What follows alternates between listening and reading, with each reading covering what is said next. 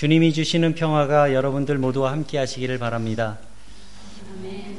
우리 교회에서는 그 2014년 1월부터 예, 한 달에 한 번씩 그 연합구역회로 어, 모이고 있습니다. 어, 연합구역회에서는 그 성경 공부를 이제 하고 있는데요. 어, 상반기에는 어, 구약의 내용을 어, 이렇게 정리하면서 우리가 공부를 하고 있고 6월까지 어, 이제 구약 성경이 모두 마무리가 됩니다. 그래서 어, 저의 생각은 그렇습니다. 우리가 신앙생활을 어, 좀더 잘 하기 위해서는 그 무엇보다도 성경을 잘 알아야 됩니다. 그리고 성경을 가까이 하고 성경을 우리가 잘 이해할 수 있을 때 그 하나님의 말씀을 우리의 삶 가운데 비춰볼 수 있기 때문입니다. 마틴 루터라는 종교개혁자가 어, 그 종교개혁의 과정에서 이룬 가장 큰 업적은 어, 하나님의 말씀을 누구나 대할 수 있는, 누구나 읽을 수 있는 어, 언어로 번역한 것을 가장 큰 업적이라고 이렇게 이야기를 합니다. 그리고 그 종교개혁의 과정에서 이제 많은 어, 뭐 압력도 있었고 위협도 있었는데 그때마다 마틴 루터가 했던 이야기는 어, 단 하나입니다. 제가 무엇을 잘못한 것인지 이 성경을 근거로 해서 말씀해 주시면 제가 따르겠습니다. 그리고 신성 로마 제국의 황제가 이렇게 위협을 했을 때에도 루터는 어, 그런 이야기를 했습니다. 나는 하나님께서 나에게 주신 이 양심을 버릴 수가 없습니다. 그리고 그것은 어, 그것을 양심을 버리는 것은 어, 안전한 길도 아닙니다. 하나님이여 나를 도우소서. 그리고 한 번은 또 교황청에 이런 편지를 쓴 적이 있습니다. 이게 루터가 살던 도시의 이름이 비텐베르기라는 곳인데 어, 교황청에 편지를 쓰면서 우리 비텐베르게는 바티칸에 있는 주교보다도 성경을 더 잘 아는 농부들이 살고 있다. 이런 이야기를 어, 편지에 쓴 적도 있습니다. 어, 루터는 그 말씀이 그 세상으로부터 자기를 지키는 방패가 되고 또 세상을 향한 칼이 된다는 사실을 잘 깨닫고 있었던 겁니다. 어, 본래 그 이번 주 목요일에 어, 계획했던 성경 공부는 어, 이번 주가 그 크리스티 히멜파르트 예수 승천일이라서 공휴일이 된 걸 제가 미처 몰라서 어, 휴일이 어, 여러분들 휴일에 가족과 함께 어, 지내시기로 하고요. 한 주 연기하려고 합니다. 그래서 이번에 그 다섯 번째 시간인데 어, 이번에는 그 대선지서 다섯 권을 우리가 이제 공부할 차례인데 어, 대선지서는 예레미야, 예레미야, 아, 이사야서 그리고 예레미야, 예레미야 애가 그리고 에스겔, 다니엘서 이렇게 다섯 권인데 오늘은 그 연합구역회에서 우리가 함께 어, 공부하는 그런 형식으로 어, 예레미야서를 어, 여러분들께 말씀으로 전하려고 합니다. 이 예레미야는 어, 이 이스라엘이 솔로몬 이후에 두 개의 나라로 갈려지는데 어, 북쪽에는 북이스라엘 그리고 남쪽에는 남유다 이렇게 두 나라로 갈라지게 됩니다. 이 예레미야는 이 남왕국 유다에서 약 40여 년 동안 예언자로 활동했던 그런 인물입니다. 그런데 이 선지자 예레미야가 활동하던 시기는 어, 이 남유다 왕국이 멸망을 앞두고 있는 그러한 시기였습니다. 그런 시기에 시기다 시기적으로 어, 그런 시기다 보니까 굉장히 불안정한 시기에 활동했던 예언자였다라고 우리가 생각을 할 수가 있겠습니다. 그래서 하나님께서는 이 예레미야 선지자에게 결혼도 하지 말라고 그러셨어요. 그래서 예레미야는 결혼을 하지 않습니다. 그리고 이 예레미야가 선지자로 활동하면서 어, 했던 주된 그 예언의 내용이 뭐냐 하면 바벨론이 쳐들어올 것이다.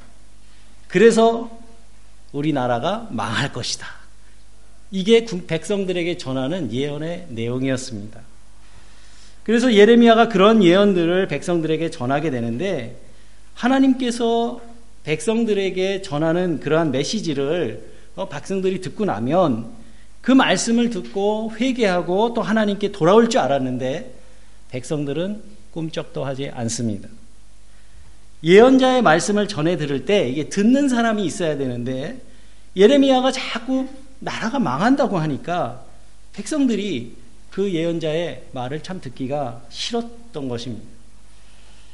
우리가 그 예레미야 선지자의 예언 활동이 얼마나 힘들고 고단한 일이었을까 하는 것을 짐작할 수 있을 겁니다.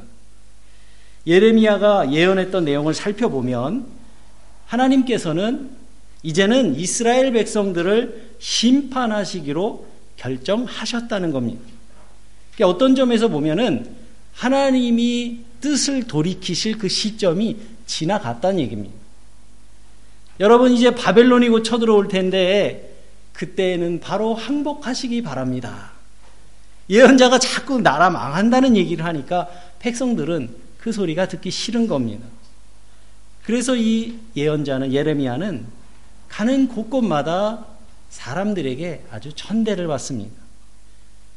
뿐만 아니라 거짓 선지자들이 백성들에게 와서 예레미야를 또 공격합니다. 거짓 예언자들은 아니 하나님께서 이 나라를 지켜 주시는데 예레미야가 지금 거짓말을 하고 있다고 그렇게 백성들을 백성들 사이에서 어, 퍼뜨리는 겁니다. 그러니까 백성들이 그런 예언자들의 말을 듣고 하나님께 돌아오는 것이 이런 거짓 선지자들 때문에 굉장히 방해가 되고 있었던 그런 때입니다. 오늘 우리가 그 예레미야가 했던 예언이 무엇이고 그리고 또 거짓말하는 선지자들의 결말이 어떠했는지 그러한 것들을 우리가 성경을 통해서 함께 살펴보려고 합니다. 예레미야의 예언의 내용은 크게 두 가지입니다. 첫째는 하나님의 심판. 하나님께서 심판하시는데 그 심판의 방법이 바벨론이었습니다.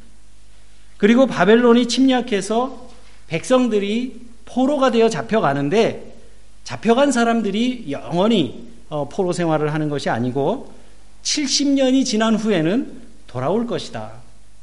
이런 내용의 예언을 예레미야가 백성들에게 전하고 있습니다.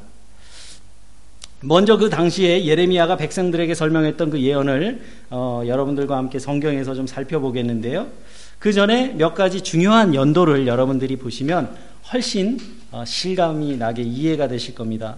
어, 예언 어, 예레미야가 예언할 때 그 당시의 왕은 이제 요시아라는 왕인데 그 연도가 대충 BC 620년 경입니다. 여러분들 오늘의 말씀 밑에 보면 제가 이스라엘의 주요 역사 그래서 아주 중요한 연도만 이렇게 써놨는데 어, 예레미야가 예언한 이 바벨론이 예, 한 번만 쳐들어오는 것이 아니고 모두 세 번에 걸쳐서 어, 침략을 합니다. 그래서 1차, 2차, 3차 거의 한 10년에 걸쳐서 어, 쳐들어오는데 그 첫 번째 해가 바로 BC 606년입니다. 그리고 2차는 597년, 3차는 586년 이렇게 아, 됩니다. 그리고 포로로 잡혀간 사람들이 돌아온다는 얘기를 하고 있는데 그 돌아오는 연도가 언제냐면 536년입니다. 그 이스라엘 백성들이 이 536년에 바벨론에서 포로 생활을 하다가 이스라엘로 돌아오는 겁니다. 그러면 이 성경을 통해서 예레미야의 예언을 우리가 함께 좀 살펴보겠는데요. 어, 오늘은 여러분들 그각 성경을 갖고 계시면 성경을 좀 함께 보시면 좋겠습니다. 예레미야서 21장입니다. 같이 좀 보겠습니다. 21장 8절과 10절, 8절부터 10절까지의 말씀인데요. 예레미야서 21장 8절부터 10절의 말씀입니다. 여러분과 제가 한 절씩 좀 어, 교독을 하겠습니다. 여호와께서 말씀하시기를 보라 내가 너희 앞에 생명의 길과 사망의 길을 두었노라. 너는 이 백성에게 전하라 하셨느니라.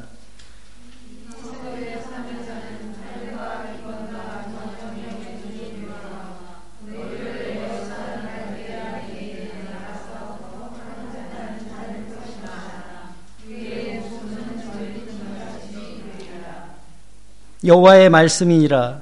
내가 나의 얼굴을 이 성읍으로 향함은 복을 내리기 위함이 아니요 화를 내리기 위함이라 이 성읍이 바벨론 왕의 손에 넘김이 될 것이요 그는 그것을 불사르리라 아주 무서운 예언입니다.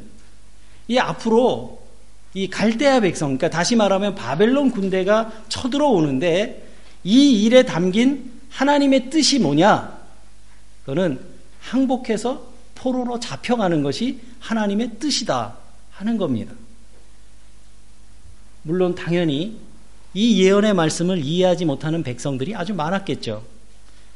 바벨론 군대가 쳐들어오면 예언자가 여러분 하나님이 우리를 지켜주실 겁니다. 하나님이 우리 나라를 붙들고 계십니다. 이렇게 말을 해줘야 되는데 예언자가 여러분 나라가 망할 겁니다.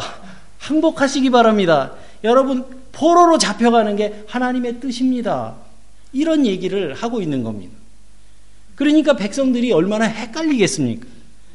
잘 된다고 해야 되는데 망한다고 그러고 그리고 항복해서 잡혀가는 것이 하나님의 뜻이라고 하고 이렇게 예레미야가 지금 굉장히 힘든 예언을 하고 있는 겁니다. 나라 망한다는 얘기를 하니까 사람들 만나는 사람마다 어, 저 매국노라고 어? 죽이려고 하는 겁니다. 저 말을 듣고 우리 어, 군대의 사기가 떨어지지 않겠냐? 어? 저런 녀석은 당장 없애버려야 한다. 그래서 실제로 많은 사람들이 이 선지자를 향해서 돌을 던지고 침을 뱉고 욕을 하고 죽이려고 했습니다. 그래서 예레미야는 늘 테러를 당하고 목숨의 위협을 느끼면서 누구 하나 환영해주는 사람이 없었습니다. 결혼도 안 했으니까 혼자서 생활했었겠죠? 얼마나 외롭고 힘들었습니까? 그래서 예레미야를 부르는 별명이 있는데 예레미야는 항상 그 앞에 눈물의 선지자라는 말을 붙입니다. 예레미야는 이 눈물이 마를 날이 없었어요. 나라와 백성의 그 운명 앞에 눈물을 흘리고 또 자기에게 맡겨진 그 가혹한 소명 앞에 눈물을 흘렸을 겁니다. 눈물을 얼마나 많이 흘렸는지 이 예레미야를 일컬어서 눈물의 선지자 이렇게 부르는 겁니다. 하나님의 뜻은 하나님이 계획하신 대로 이 백성들이 항복하고 잡혀가는 것이다. 그런 얘기를 했습니다. 그런데 하나님의 계획은 이런 심판에서 끝나는 것은 아니었습니다. 이번에는 하나님이 이스라엘을 회복시키시는 계획도 아주 구체적으로 밝히고 있습니다. 구체적인 귀한 계획을 성경에서 한번 살펴보겠습니다. 25장입니다. 11절과 12절을 한번 찾겠습니다. 예레미야 25장 11절 그리고 12절 여러분과 제가 한 절씩 읽겠습니다. 이 모든 땅이 폐허가 되어 놀랄 일이 될 것이며 이 민족들은 70년 동안 바벨론의 왕을 섬기리라.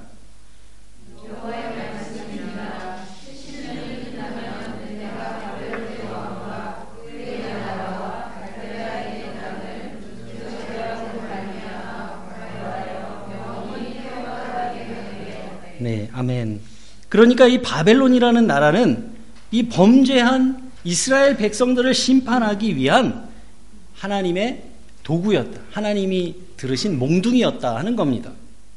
이 바벨론이라는 나라가 자기들이 뭐 능력이 있어가지고 뭐 유대 왕국을 멸망시키고 백성들을 포로로 데려간 것이 아니라 하나님이 그들을 그렇게 사용하신 것이다 하는 겁니다. 그런데 나중에 바벨론이 교만해지니까 그리고 하나님을 대적하니까 결국 하나님이 바벨론을 완전히 역사 속에서 소멸시켜버리는 이런 예언이 지금 여기에 기록되어 있는 겁니다. 바벨론이 망하는 것은 그 페르시아 왕국, 우리 역사에서 세계사에서 보는 페르시아 왕국에 의해서 예, 멸망하는데 그게 바로 BC 536년입니다. 지금 이 어, 예레미야의 예언 활동은 그보다 약 80년 전인 620년입니다. 아무튼 뭐 여기를 보면 얼마나 정확한 예언인지 이 70년 만에 백성들이 돌아올 것이다 했는데 여러분들 이 연도표를 보시면 606년에 바벨론 1차 포 침공이 있은 후에 70년이 되는 해가 바로 536년입니다. 70년에 돌아오리라고 했는데 이스라엘의 역사를 보면 정말 정확하게 70년 만에 이스라엘 백성들이 바벨론 포로에서 돌아오게 됩니다. 그때 페르시아의 왕 고레스라는 사람이 그 536년에 이스라엘 백성들을 모두 돌려보냅니다. 모두 너네 나라로 돌아가라. 돌아가서 성전을 지어라. 이렇게 왕명을 내리고 또 선지자를 통한 하나님의 예언이 역사 속에서 그대로 이루어진 것을 우리가 확인할 수가 있습니다. 자, 하나만 더 보겠습니다. 이번에 아주 재밌는 내용을 보려고 하는데 이제 예레미야가 하나님의 말씀을 백성들에게 전하면 거짓 예언자들이 자꾸 거기에 물타기를 하는 겁니다.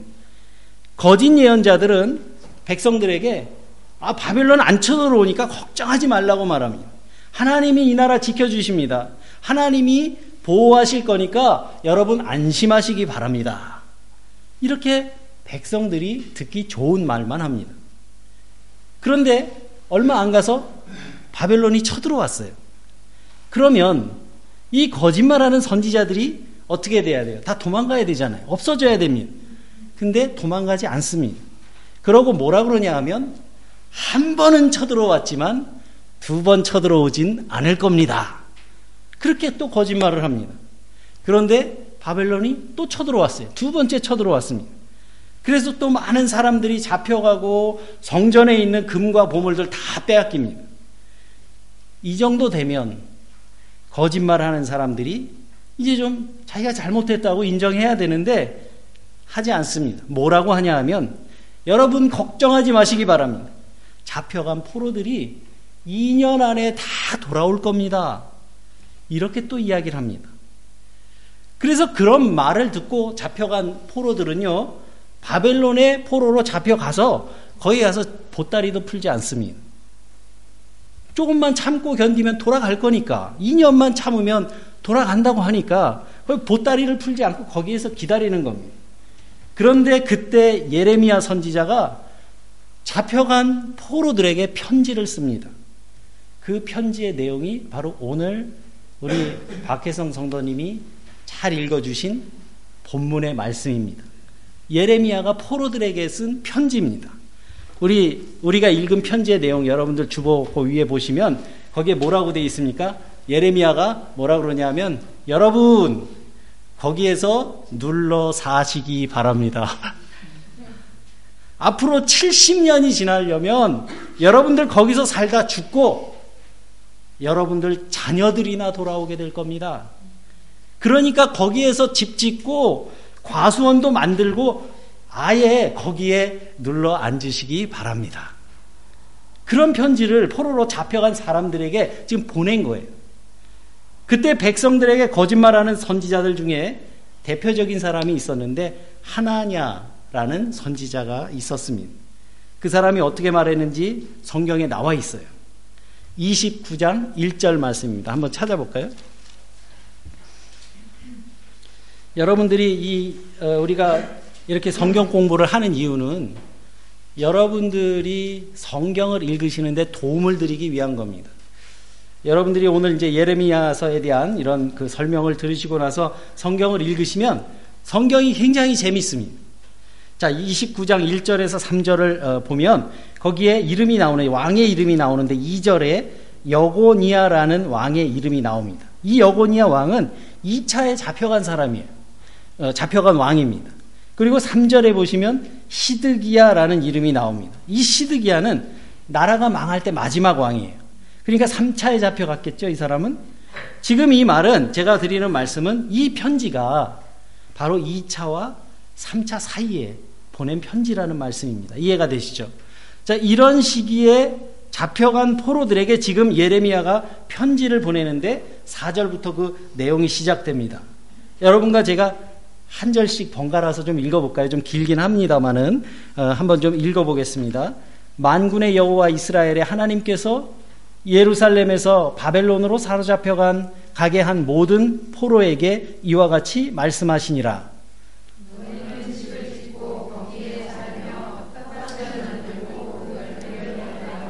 아내를 맞이하여 자녀를 낳으며 너희 아들이 아내를 맞이하며 너희 딸이 남편을 맞아 그들로 자녀를 낳게 하여 너희가 거기에서 번성하고 줄어들지 아니하게 하라.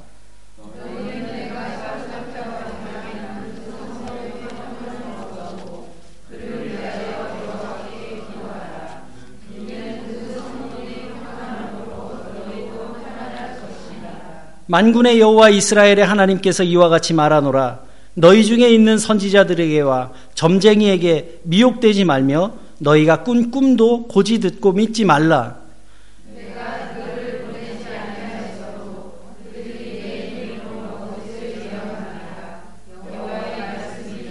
여호와께서 이와 같이 말씀하시니라 바벨론에서 70년이 차면 내가 너희를 돌보고 나의 선한 말을 너희에게 성취하여 너희를 이곳으로 돌아오게 하리라.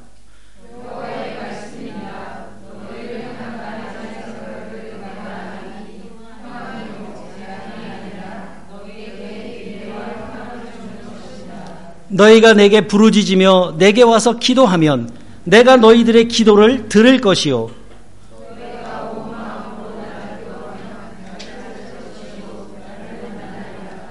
이것은 여호와의 말씀이니라. 나는 너희들을 만날 것이며 너희를 포로된 중에서 다시 돌아오게 하되 내가 쫓아 보냈던 나라들과 모든 곳에서 모아 사로잡혀 떠났던 그곳으로 돌아오게 하리라. 이것은 여호와의 말씀이니라. 아멘. 말씀을 읽으면서 여러분 이해가 되시죠? 이 내용이. 거기에 집 짓고 자녀 낳고 거기서 번성하도록 정착해서 열심히 살라는 얘기입니다. 또 말씀을 보면 70년이 차면 하나님께서 다시 돌아오게 하실 것이라는 얘기를 여기서 다시 한번 반복해서 강조하고 있습니다. 여러분 11절 말씀을 좀 보시기 바랍니다. 여기에서 하나님께서 어떤 마음으로 이런 일을 계획하셨는가 하는 것이 11절에 나와 있습니다. 너희를 향한 나의 생각을 내가 안하니 평안이요 재앙이 아니라 너희에게 미래와 희망을 주는 것이라. 아니 지금 나라는 망하고 백성들은 전부 포로로 잡혀가는데 이게 무슨 희망입니까? 하나님이 지금 바벨론을 보내서 온 백성들 다 전쟁에 망하고 잡혀가는데 이게 무슨 평안이에요? 여러분들은 어떻게 생각하십니까? 하나님께서 이것은 평안이요 재앙이 아니니라. 너희에게 미래와 희망을 주는 것이니라. 이렇게 말씀하셨는데 이것은 너희가 죽으라고 바벨론의 포로로 잡혀가는 것이 아니다. 이스라엘 백성이 하나님 앞에 범죄했으므로 잠시 70년 동안 바벨론의 포로로 잡혀가지만 하나님의 계획은요, 돌아올 것을 다 준비해 놓으시고 허락하셨다는 겁니다. 그러니까 죽는 줄 알고 잡혀가지 말고 가서 연단받고 훈련받고 또 징계받고 나면 하나님이 다시 돌아오게 하신다 하는 겁니다. 그러니까 항복해서 하나님 뜻에 순종하고 포로로 잡혀가시기 바랍니다. 그 얘기입니다. 예언자가 이렇게 예언을 하고, 하고 있는 거예요. 잡혀가는 것이 하나님의 뜻이고 하나님의 계획입니다. 여러분, 우리가 생각을 해보면 그 당시에 이러한 예언자의 말을 받아들이지 못하는 사람들이 굉장히 많았겠죠. 아마 우리들이 그때 있었어도 굉장히 어렵지 않았을까 생각합니다. 그렇지만 정말 하나님의 뜻이 어디에 있는가 그것을 살피는 사람은 이러한 예레미야의 음성을 알아들었을 것이라고 생각합니다. 자, 여기서 거짓 선지자를 잠깐만 살펴보겠습니다. 거짓 선지자 하나냐가 나오는데 28장 1절부터 4절까지만 보겠습니다. 여기서 좀 한 절씩 읽어볼까요? 바로 옆에 있는 28장을 보면 1절부터 4절까지 봅니다. 여러분과 제가 한 것이 구절, 그, 교독합니다. 그해 곧 유다왕 시드기야가 들이, 어, 다스리기 시작한 지 4년 다섯째 달 기브온 아술의 아들 선지자 하나냐가 여호와의 성전에서 제사장들과 모든 백성이 보는 앞에서 내게 말하여 이르되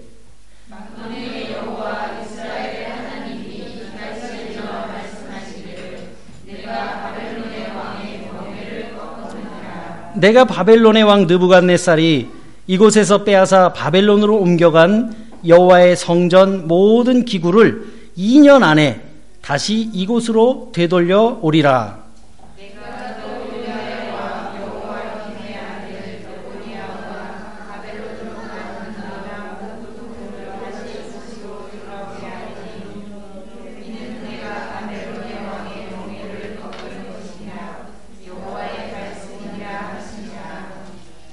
이건 지금 하나냐에 하는 말이 하나냐가 하는 말인데 하나냐는 지금 백성들이 듣기에 너무 희망적이고 듣기 좋은 얘기를 하고 있는 겁니다. 하나님이 이 바벨론의 왕 느부갓네살의 멍에를 꺾으셔서 모든 것이 2년 안에 다 사람들 돌아오고 회복될 거란 얘기입니다. 그러니 걱정하지 마시기 바랍니다. 그러면서 뭐라 그럽니까? 여호와의 말씀이니라. 그런데 이 사람 어떻게 되는지 한번 볼까요? 28장 16절 제가 보겠습니다. 내가 너를 지면에서 제하리니 내가 여호와께 패역한 말을 하였음이라 내가 금년에 죽으리라 선지자 하나냐는 그의 일곱째 달에 죽었더라. 하나님이 거짓말하는 너를 그냥 제하리라 그러시니까 바로 그 해에 하나님이 데려가 버리셨다는 얘기입니다. 그래서 하나님의 뜻을 분별한다는 것은 정말 어려운 일이고 어떤 경우에는 생사가 달린 문제일 때도 있습니다. 하나님의 뜻은 우리가 알아도 그만이고 몰라도 그만인 그런 게 아닙니다. 하나님께서 예레미야 선지자를 통해서 말씀하시기를 잡혀가라 그러셨습니다. 그러면 잡혀가는 것이 하나님의 뜻을 따르는 겁니다. 그걸 분별 못하고 엉뚱하게 행동하다가 다 멸망당하게 되는 겁니다. 1차로 포, 1차 포로 때 잡혀간 사람들 중에 대표적인 사람이 다니엘입니다. 2차에 잡혀간 대표적인 사람이 에스겔입니다. 하나님의 말씀을 믿는다고 하는 거, 이거는 굉장히 중요한 말씀입니다. 하나님께서 아브라함에게 본토, 친척, 아비집을 떠나서 내가 지시하는 땅으로 가라. 그 말씀 믿고 떠나야 되는 겁니다.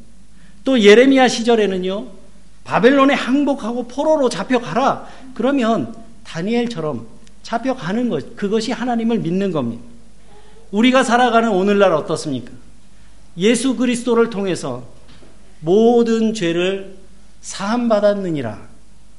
그러면 아멘 하고 예수님을 믿는 겁니다. 그 시대마다 믿음의 내용이 좀 다르죠? 아브라함이 다르고 예레미야가 다르고 또 오늘이 다릅니다. 노아 시대 때도 홍수 난다고 하면 마른 하늘에 이렇게 좋은 날 산꼭대기에 올라가서 120년 동안 배를 만드는 겁니다.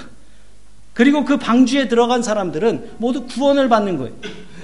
하나님의 말씀을 분별하고 믿는다는 것, 이것은 때로는 생사가 달린 일일 때가 있습니다.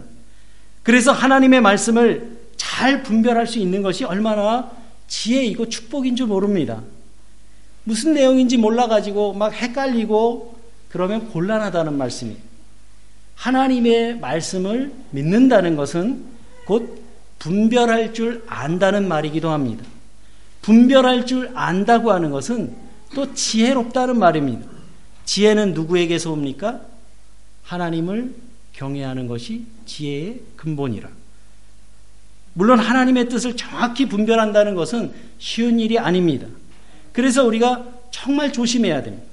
우리에게는, 어? 우리 사람들에게는 보고 싶은 대로 보고 또 믿고 싶은 대로 어, 믿는 그러한 성향이 있습니다. 미워하면 미워하는 것밖에 보지 못합니다. 사랑하면 모든 게 다 사랑스러워 보입니다. 한번 옳다고 생각하면 그 그런 생각이 입력이 되면 그 생각을 바꾸기가 굉장히 어렵습니다. 그래서 우리가 보고 듣는 것이 거듭나야 합니다. 옳고 선하고 감동적이라고 해서 다 하나님의 뜻은 아닌 겁니다. 다윗은 늘 하나님을 바라보며 살았던 사람이었지만 그가 정말로 소원하는 것이 항상 하나님의 생각과 같지는 않았습니다. 요즘 우리가 세월호 때문에 구원파가 한참 이슈지만 요즘 한국은 이단의 전성기라고 할 만합니다. 근데 참 안타까운 거는요.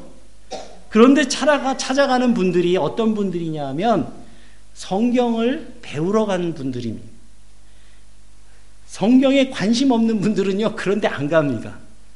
근데 오히려 성경에 관심을 가지고 믿음 생활 잘 해보려고 성경 배우러 가가지고 거기에 넘어가는 거예요.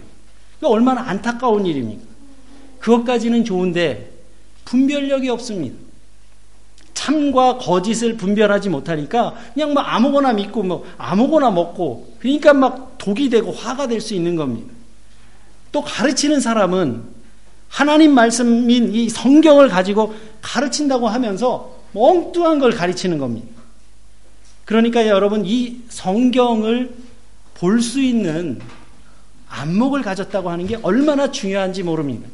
때로는 지금 내게 위로가 된다고 다 좋은 말씀이 아닌 겁니다.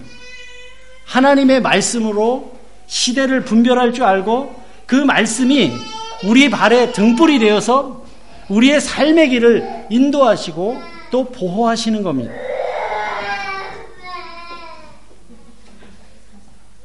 틀린 건 틀린 줄 알고 또 맞는 건 맞는 줄 알고 그것을 보는 눈이 우리에게 있어야 되겠습니다. 그러한 맑은 영적인 안목을 가지시는 여러분들이 되시길 바랍니다. 오늘 말씀의 시간을 빌려서 이 예레미야서가 어떤 책인지 함께 살펴봤는데 여러분들이 이 예레미야가 했던 예언의 내용이 뭐고 또 그 당시의 분위기는 어땠고 또 하나님께서 어떻게 인도하셨는지 이스라엘 백성들을 어떻게 인도하셨는지 그리고 또 하나님은 어떠한 방식으로 일하셨는지 그 하나님의 계획을 통해서 어, 우리가 어, 오늘날에 살아가는 우리의 삶을 비춰볼 수 있을 것입니다.